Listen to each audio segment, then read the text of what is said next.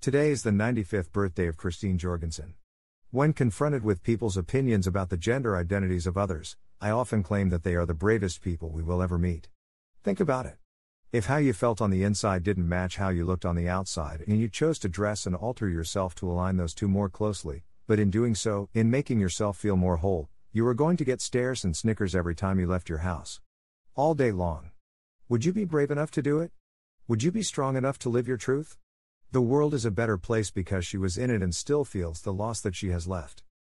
Name Christine Jorgensen. Occupation Singer, film actor slash film actress.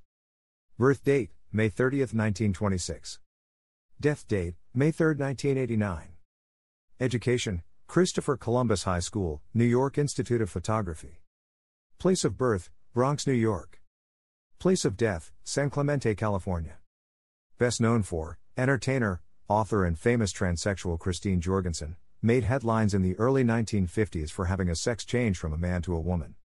Entertainer, author and famous transsexual Christine Jorgensen was born on May 30, 1926, in the Bronx, New York. In the early 1950s, Christine Jorgensen made headlines for having a sex change, transforming from a man to a woman. The son of a carpenter, she grew up in the Bronx borough of New York City. At an early age, Jorgensen became aware of feeling like a woman stuck inside a man's body.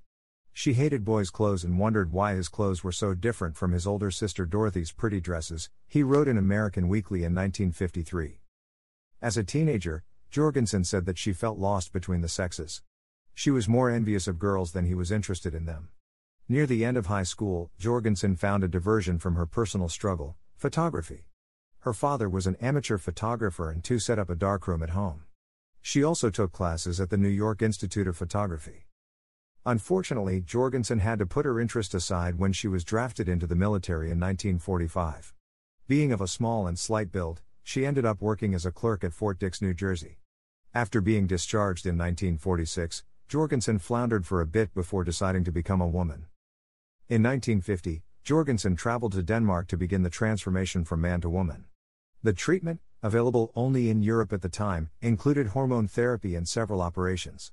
Her story became public in 1952 while she was still in a Copenhagen hospital, making big news in the United States.